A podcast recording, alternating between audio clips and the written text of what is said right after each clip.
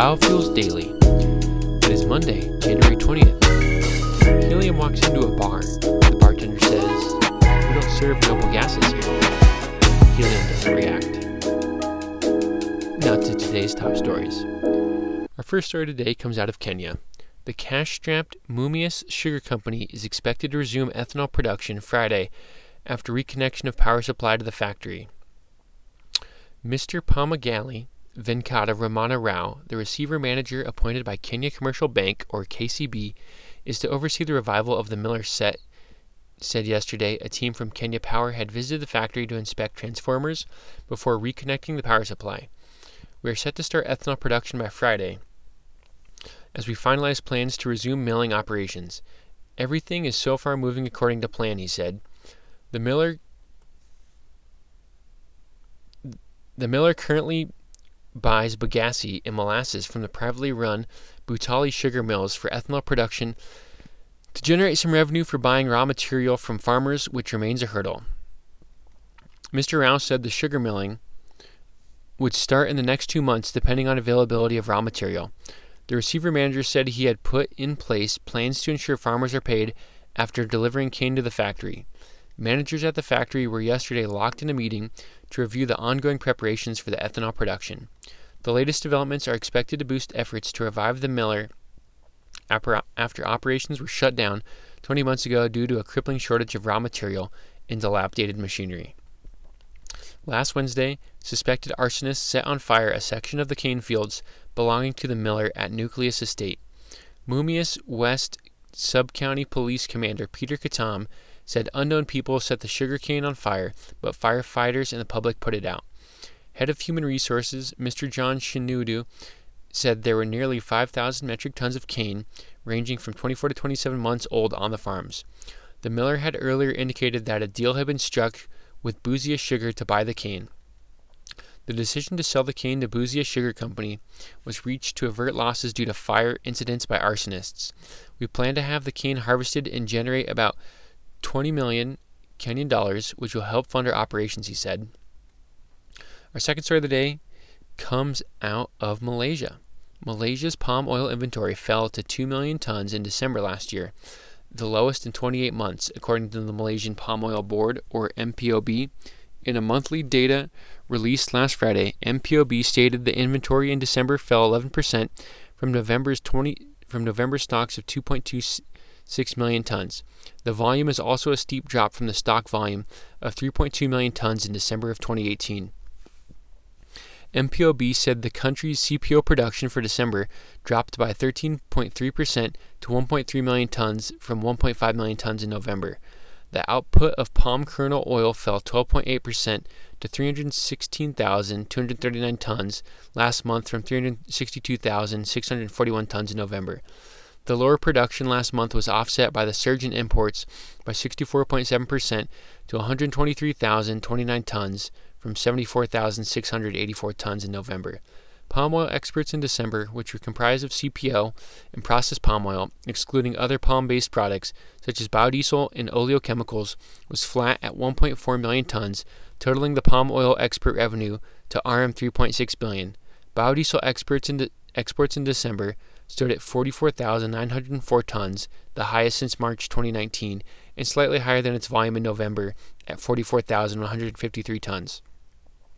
For 2019, the export revenue from palm oil and palm oil-based products reached RM$63.69 billion, or 2.6% lower from the export revenue in 2018 of RM$65.4 billion. Singapore-based Palm Oil Analytics owner and co-founder Dr. Sathia Varqa said palm oil's performance at the end of 2019 surpassed expectations. The overall data is seen as bullish, confirming weakness in production against strong exports even before the implementation of biodiesel plants by Malaysia. Palm oil stocks fell much deeper than expected after production declined by 13.3% at the end of the market estimate. The market was pricing in between 8% and 9% decline in stocks, he told the Malaysian Reserve. Sathia said the surge in export volumes to Mozambique, Turkey, and Egypt in December has offset the lower volume from Malaysia's top palm oil buyers, India, China, and the European Union. Exports eased by just 0.67% against the average forecast of minus 5.9% as shipments to Turkey, Egypt, and Mozambique offset the fall in exports to China, India, and the EU, he said. However, the exports to India, China, and the EU for the whole of last year increased by 75.4%, 33.9%, and 9.5% year-on-year to 4.41 million tons or 2.51 million tons and 2 million tons respectively. In a research report, Hong Leong Investment Bank BHD expects CPO prices to remain high at above RM2500 per ton in 2020 and 2021. The CPO price is expected to remain considerably high, albeit not as high as the current level, and it is unlikely for CPO price to sustain at the current level over the long term due to demand rationing in some major palm oil importing countries. We believe CPO price to chart at above RM2500 per ton, supported by the Indonesian government's launch of B30 biodiesel, the imminent palm output deficit from the drought and cutback in fertilizers, as well as the African swine flu, which is yet to show signs of abating, it said. Our third and final story today also comes out of Italy.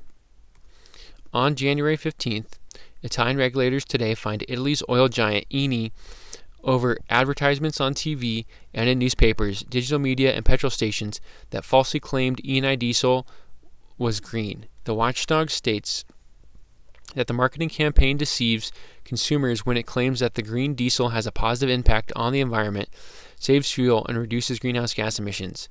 It is the first ruling against greenwashing in Italy's history.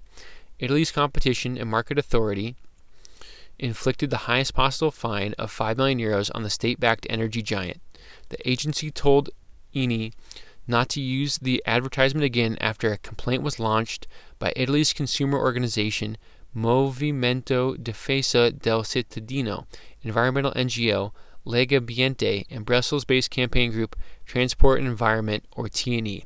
The oil company has been running ads on TV, print, and online platforms since 2016. The energy company withdrew the advertising campaigns months ago. The watchdog's decision delivers a blow to attempts by fossil fuel companies to portray biofuels to politicians and the public as environmentally friendly and part of the solution to climate change. The ruling follows three extensions requested by Eni to provide further information and data to prove their case. Francesco Luongo, president of the Consumers Association of Movimento Difesa del Cittadino, said today's authority decision represents the first important sanction for greenwashing over misleading advertising messages about how green a product really is. The protection of the environment is a fundamental challenge in the evolution of the global economy, as stated by the Green New Deal, approved yesterday by the EU Commission, and claims should not be distorted or worse falsified by companies through unscrupulous marketing that translates into unfair commercial practices to the detriment of customers. ENI Diesel Plus is a new diesel fuel that is 15% composed of hydrotreated vegetable oil, or HVO, from Eni's Venice refinery. This Eni refinery makes HVO from crude palm oil and its derivatives, as shown by official data from the government energy agency Gestore Servizi Energetici. The watchdog ruling states that it's particularly deceitful to use the denomination green diesel and the qualifications green and renewable to refer to the HVO component of the product, mainly because of the indirect land use change emissions associated with palm oil use. It also argues that there's no justification or calculation that justifies the 40% reduction in greenhouse gas emissions.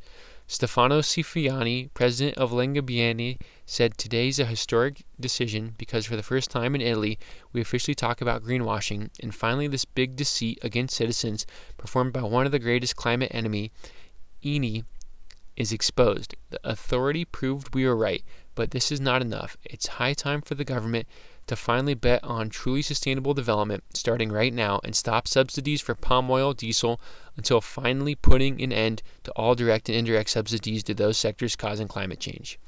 Italian green NGOs urge the government to stop incentives for the use of palm oil and diesel, as over 50,000 Italians have requested already. Italy is the second largest palm oil biodiesel producer in the European Union. More than half, or 54% of all palm oil and derivatives imported into Italy in 2018 were used to make biodiesel, mainly at Eni's refinery at Porto Marghera, Venice. The palm oil comes predominantly from Indonesia and to a lesser extent Malaysia, two countries with notable deforestation rates in the past 2 decades. Europeans are increasingly eating less and less palm oil, but are inadvertently burning more and more in cars and trucks. Last year, 65% of all palm oil imported into the EU was used for energy, 53% of all palm imports was used to make biodiesel for cars and trucks, an all-time high, and 12% to generate electricity and heating, which is another record. Palm oil used for biodiesel grew again in 2018 by 3%, while the use of palm oil to make food and animal feed dropped significantly by 11%. This trend proves that the imported deforestation from palm oil is mainly driven by the EU and national biofuels policy. Last March, the EU decided that palm oil is not a green fuel, should not be promoted because it causes deforestation. The use of palm oil and diesel will be gradually reduced from 2023 to reach zero in 2030, with some exemptions. Thus, Italy, like any other EU country, can amend today the national targets for renewable energy and transport to remove incentives for using palm oil and its derivatives and biodiesel. Veronica Anaris, manager of Transport and Environment in Italy, said, "There is no such thing as green diesel made from palm oil or any other food crop because they cause deforestation. Oil companies need to stop trying to mislead drivers and politicians with the fake claim that biodiesel protects the environment and our health. Instead, they should invest in proper clean fuels such as renewable electricity. The government should push palm oil companies to do their fair share to decarbonize the economy. Palm oil is known to be an import driver of the destruction of rainforests and wildlife. According to a study for the European Commission, biodiesel from palm oil is 3 times worse for the climate than regular diesel when indirect emissions from changes in the use of land are accounted for." Let me know what you thought about today's podcast and send me an email to biofuelsdaily@gmail.com. Lastly, if you could please subscribe to my podcast and leave a rating, it would be greatly appreciated. Thank you for listening, and remember to always go green.